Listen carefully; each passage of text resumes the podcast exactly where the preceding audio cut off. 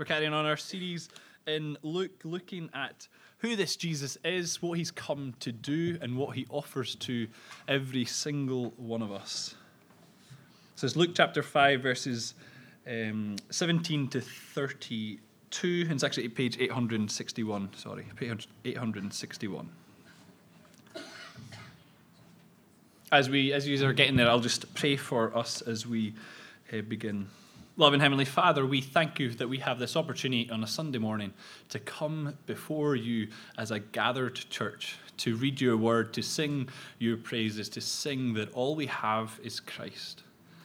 Help us this morning to grow to love you more, to understand more of what you have to teach us, and to leave this morning singing the name of Jesus. In your name, Amen. Okay, so I'm going to read from Luke chapter 5 verse 17 to 32. So if you want to follow along. On one of those days, as he was teaching, Pharisees and teachers of the law were sitting there who had come from every village of Galilee and Judea and from Jerusalem. And the power of the Lord was with him to heal. And behold, some men were bringing on a bed a man who was paralyzed, and they were seeking to bring him in and lay him before Jesus. But finding no way to bring him in because of the crowd, they went up on the roof and let him down with his bed through the tiles into the midst before Jesus. And when he saw their faith, he said, Man, your sins are forgiven you. And the scribes and the Pharisees began to question, saying, Who is this who speaks blasphemies? Who can forgive sins but God alone? When Jesus perceived their thoughts, he answered them, Why do you question in your hearts? Which is easier for me to say, Your sins are forgiven you, or to say, Rise and walk? But that you may know that the Son of Man has authority on earth to forgive sins, he said to the man who was paralyzed, I say to you, Rise, pick up your bed, and go home.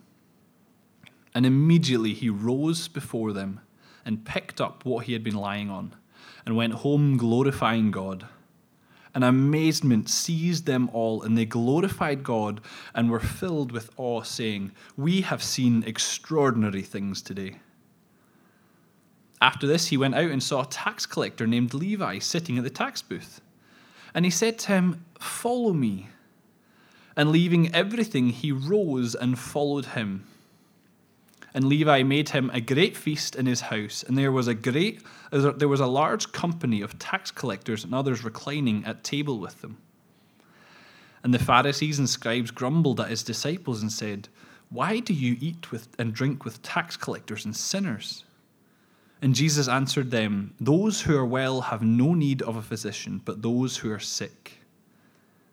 I have not come to call the righteous, but sinners to repentance.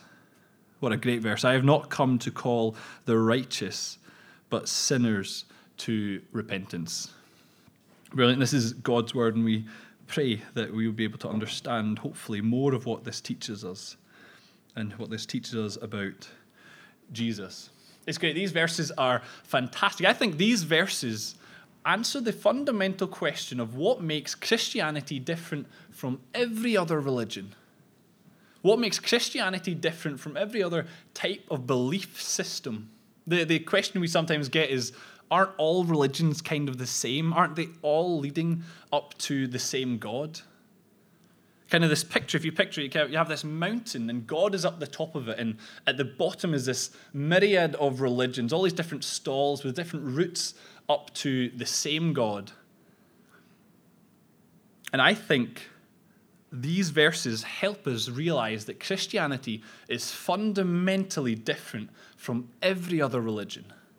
It's in a completely different category of this idea that we get different routes up to the same God. And I think verses 17 to 32 is one of the answers as to what makes Christianity fundamentally different to every other religion. We're going to look at it in three different points and actually three different questions this passage, verses 17 to 32. The first kind of scene that we have here asks the question, answers the question, what has Jesus actually come to do? What is he here to do? How does he have any power to do what he does? And then the last section kind of tells us who exactly Jesus came for. So, the three points that we're going to go through this morning what, how, and who. And I wonder as we read that first couple of verses, verses 17 to 26, that first scene, that first snapshot that Luke gives us, did you get memories of kind of Sunday school lessons? Was it kind of memories that are filled with Haribos and sugar highs and just kind of sitting there? Or if you grew up in Sunday school, the kind of remember the felt board where you'd put characters on to kind of tell the story, and you'd have the characters moving around and then kind of lowered down. That's kind of the thing that I thought of when I saw this. This busy house, this hustle and bustle. Four friends carrying their uh, other friend along. They realize that the house is so full, the disabled access is kind of unavailable, so they have to go up to the roof. Then you see kind of this like dust falling down and clumps of clay falling down, and then Jesus is standing there in this busy house teaching away, and this man just drops down in front of him, and Jesus heals him. The man rolls up his mat, and the whole crowd cheers, and he clears off. That's kind of the memories we have of this passage. We see these felt board images of Jesus healing, this great story of how Jesus can heal.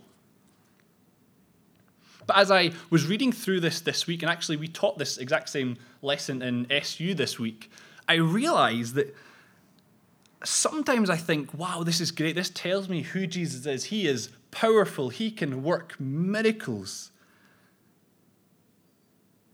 But I think there's more to it than that. I think there's more going on than I give it credit for. Because the, the gospel writers are meticulous. They are doing something really specific, really meticulous in what they're doing. Because of the story was that Jesus is a miracle worker, we're going to get 30 episodes of that throughout the whole gospel, and it's just going to get a bit repetitive. I think I feel that sometimes when I read through Luke's gospel or John's gospel that this tells me that Jesus is God and he can heal, and then this story tells me Jesus is God and he can heal, and this story tells me Jesus is God and he can heal. And I think we don't fully give the gospel writers the credit they deserve because actually what's going on is far more than that. And luckily, in these verses, Jesus tells us specifically why he did what he did. Jesus tells us that this is way more than just a healing miracle. Look at the text. We often miss this, or we don't miss it, we often focus on the wrong things, not give the center stage what is deserved. Verse 19 Finding no way to bring him in because of the crowd, they went up on the roof and they let the man down with his bed through the tiles into the midst of Jesus. And look at what Jesus says. When he saw their faith, he said, Man, your sins are forgiven you. Jesus says to the man lying before him, Your sins are forgiven. Then this, the Pharisees and scribes get a bit annoyed. They say, Who speaks blasphemies? Who can give, forgive sins? But God alone. Who does he think he is that he can do this? And I mean, it's true. Jesus could just point at him and say, Your sins are forgiven. And there's absolutely no proof that he's done that. There's no proof that he's able to do that. And so Jesus does one of those things that Jesus does where he kind of twists the whole thing round and you think, wow, I could never have thought of doing it that way. I could never have imagined that is the way that you would do it. He turns and says, okay, I can't prove to you kind of visibly right now that his sins are forgiven. So I'm going to show you that I can make him walk to prove to you that his sins are forgiven. I am going to prove that I have the utmost authority, prove to you that I am the Son of Man. And he just turns around and says, Rise, pick up your bed, and go home. The thing that I am always guilty of focusing on, the healing, is meant to point to something way bigger. It's meant, meant to point to something way bigger. He can forgive sins. The healing of this man's life, the healing of this man's legs, are massive and literally life changing for him. But Jesus knows that one day this man is going to lie down on his mat again and die. He knows there's a way bigger problem than just his legs not working, him being paralyzed.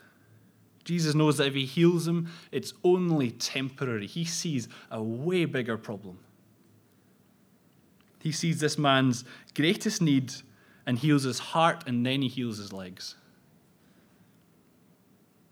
And saying this, God really does see our problems. He sees our brokenness, He sees our prayers and our frailties, our worries, our family, the brokenness that we live in.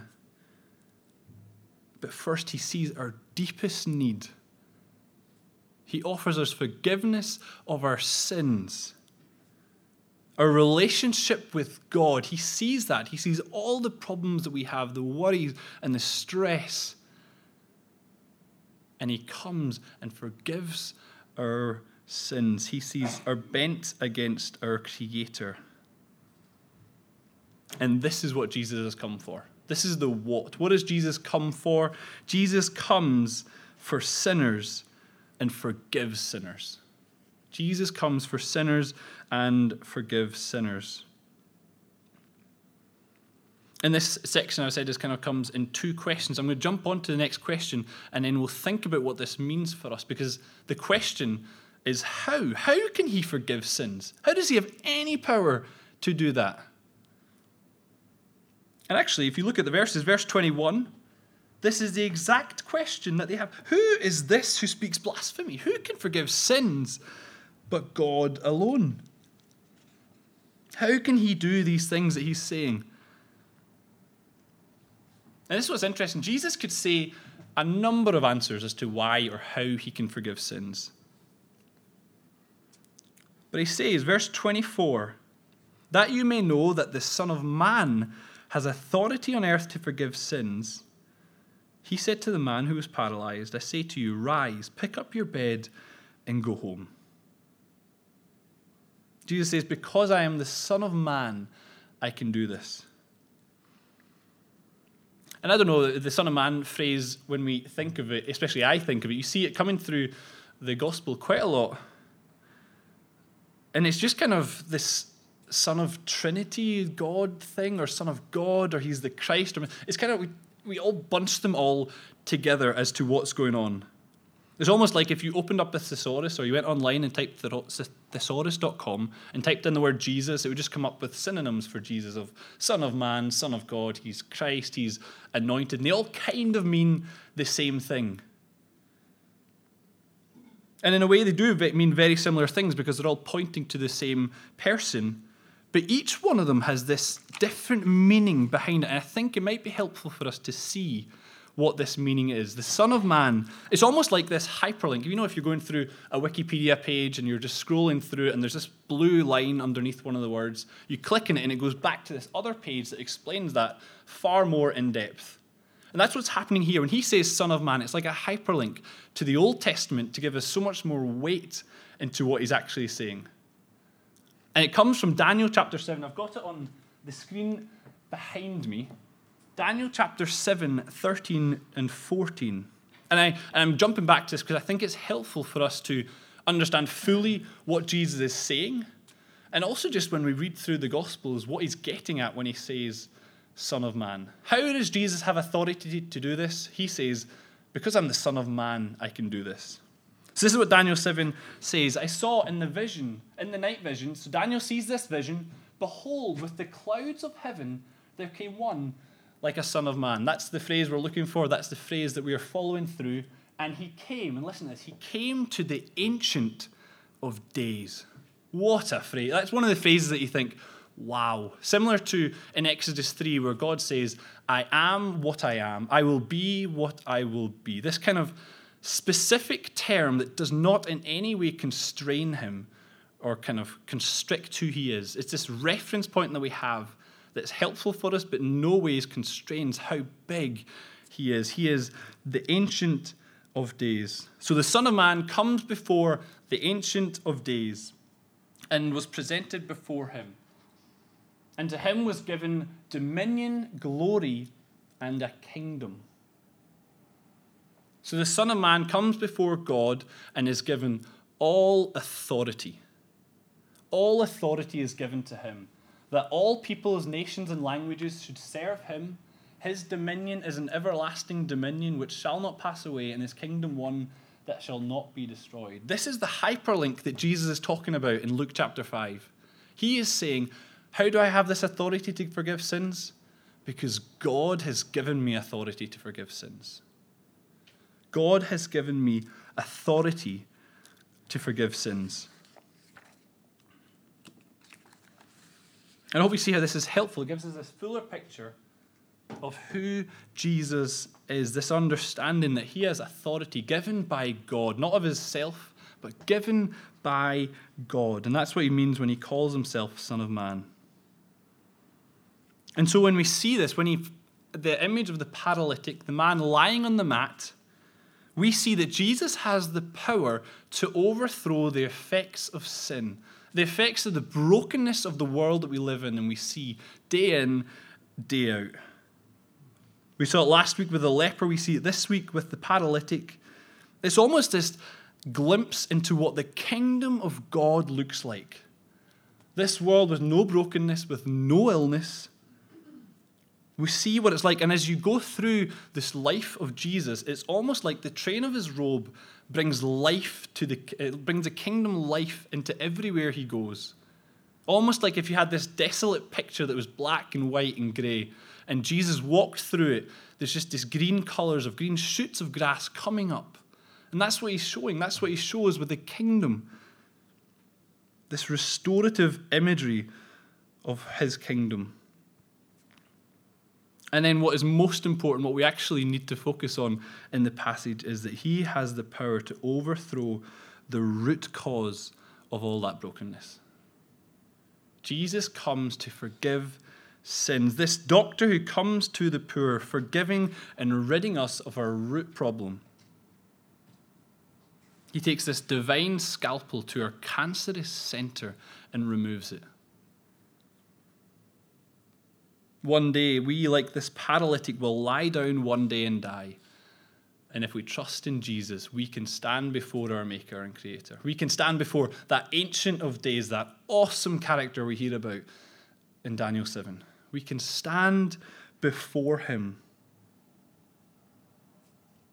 because of Jesus, because Jesus came for our number one problem. So, what makes Christianity fundamentally different from every other religion is that God is atop this mountain, if that's the picture we have. God is atop of this mountain, and He steps down from the mountain to us.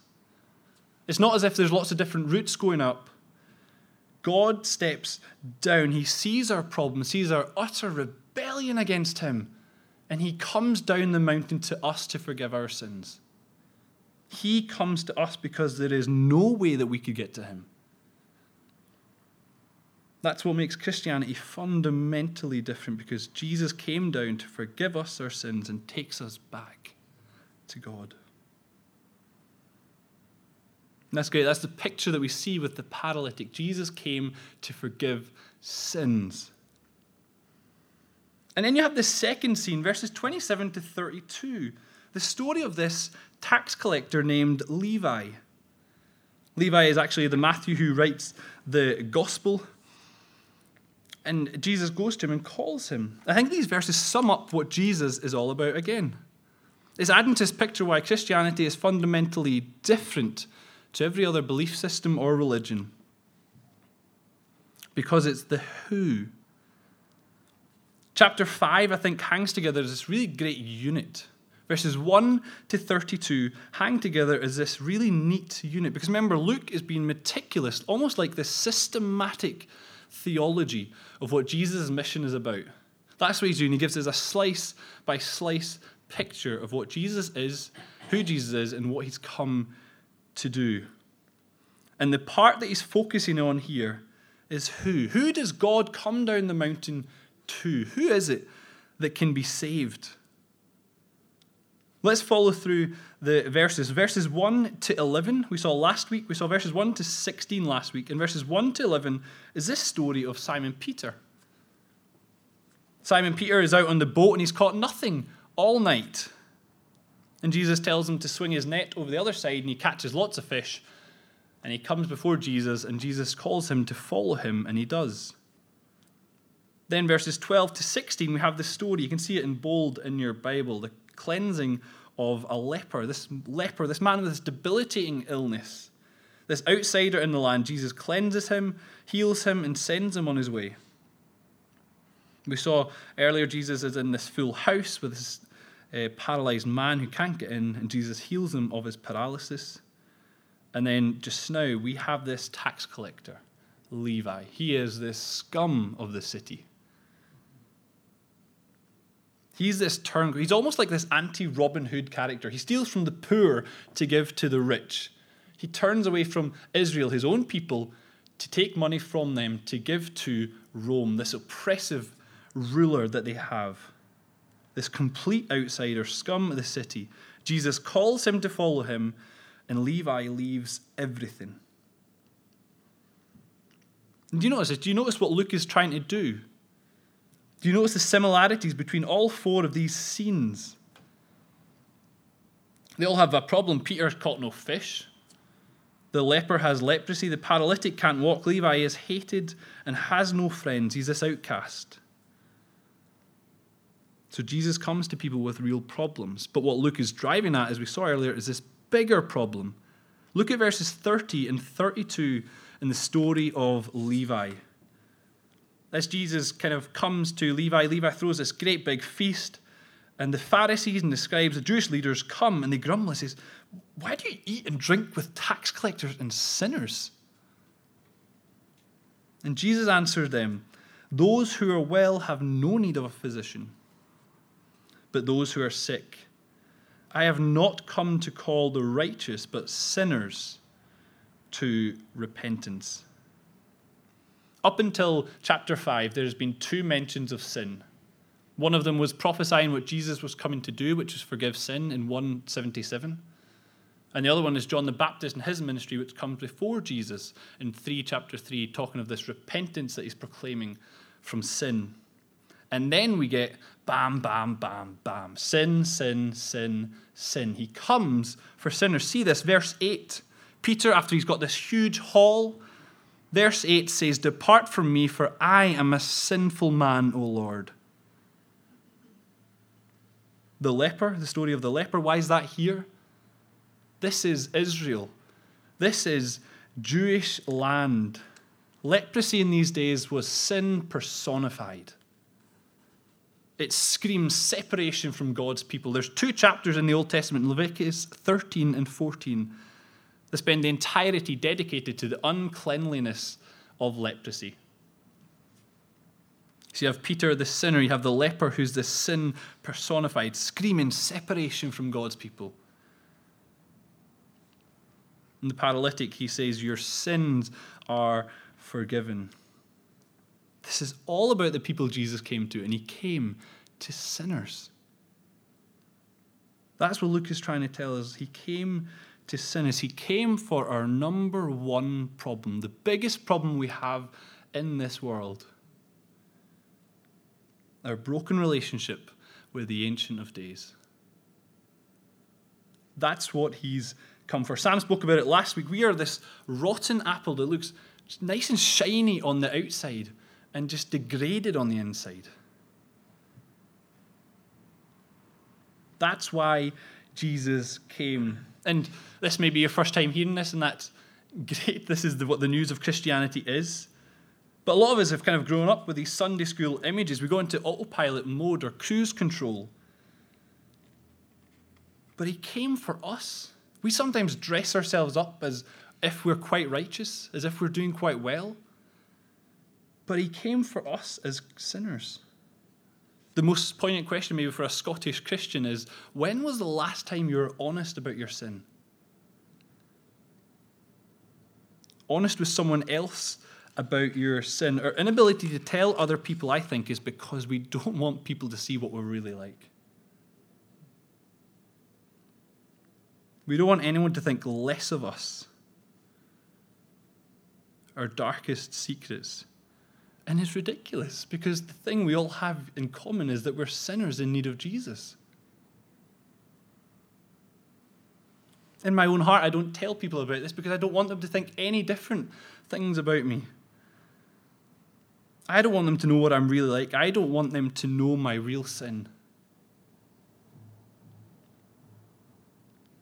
How awful I am, how my sin eats away at me. And the irony is, the thing that unifies us is that we're all sinners here today. The thing that unites us. And I think we actually do a disservice to Jesus' grace by trying to cover up our sins and not showing each other how deeply fallen we are and how great the saving of Jesus was and is. The fundamental characteristic is that we are utterly detestable people in needing of God's grace and mercy. And it's great. That's what the gospel message is, is that Jesus saw us in our state. And so that means when we sin, when we fall short, we were never righteous. We've always been sinners. And when we sin, we don't have to sit in the guilt of how awful we are, of wondering if we are saved, wondering if we are Christians, because the gospel message is, is that we didn't clean ourselves up. The gospel message is, the good news of Jesus is that Jesus knows our very, very worst, and he still came for us. That's a wonderful good news that Jesus came. The Christian message is scandalous. It doesn't make any sense. And I keep hitting this because if we fully understand the depths of which Jesus came to us, all the more we cling to Jesus' righteousness and not my own. I cling to what Jesus has done and the saving that he has brought and not my own. So when we mess up, we're no further away from God. When we are acting good and obedient and in our Sunday best, we're no closer. When we feel high or low, we remember, thank goodness Jesus didn't come for the righteous, he came for sinners.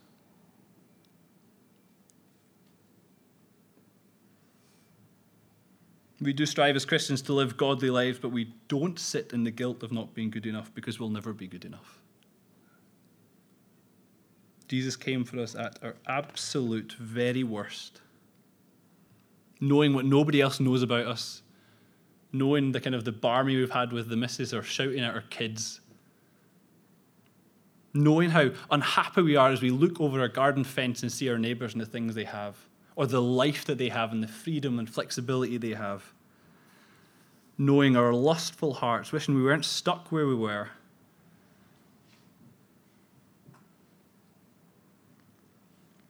As we chase the created things and not the Creator, Jesus still came for us. That is the good news of the gospel.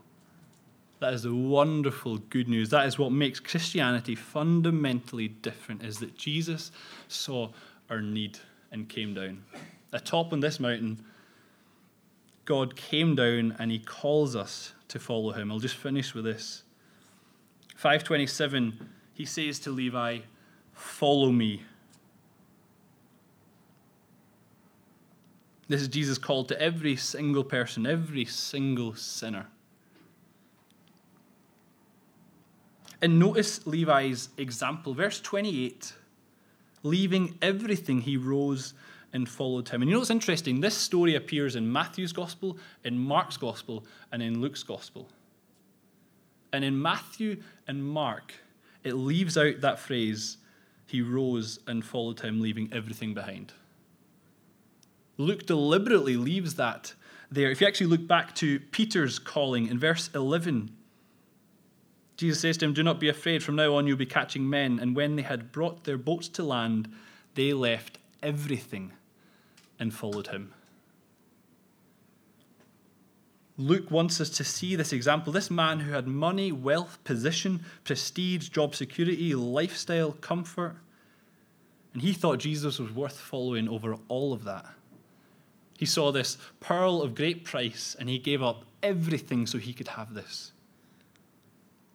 This is what model discipleship, this is what it looks like to follow Jesus, to be able to give up everything. In saying that, I'm not saying that we should all quit our work and kind of twiddle our thumbs and follow Jesus in this sort of mysterious way. I'm not saying we should all move to the mission field, not saying we should sell our car, live off nothing, set up an evangelistic stall on Bridge Road, or that everyone should become a church worker.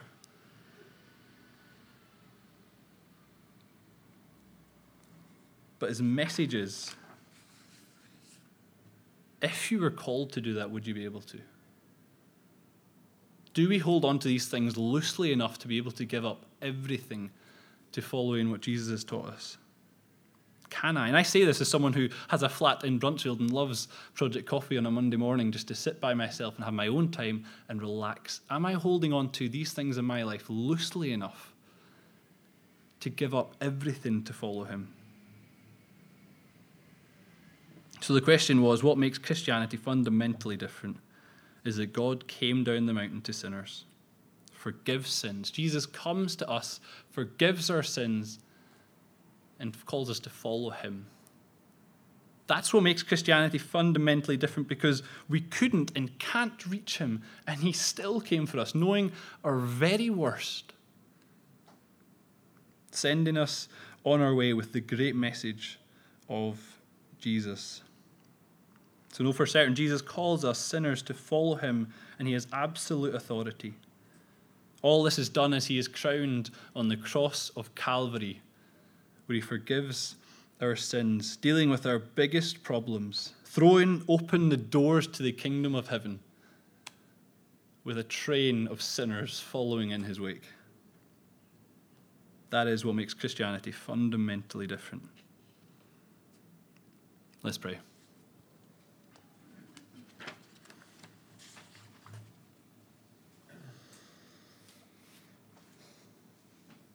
Jesus answered them, Those who are well have no need of a physician, but those who are sick. I have not come to call the righteous, but sinners to repentance. Love and Heavenly Father, we thank you that this is the case. We have a hope because of what Jesus has done. We are saved in what Jesus has done, and Jesus came for us, sinners. Help us know this, help us love this help us understand more of the depths that you came to for us. In your name, amen.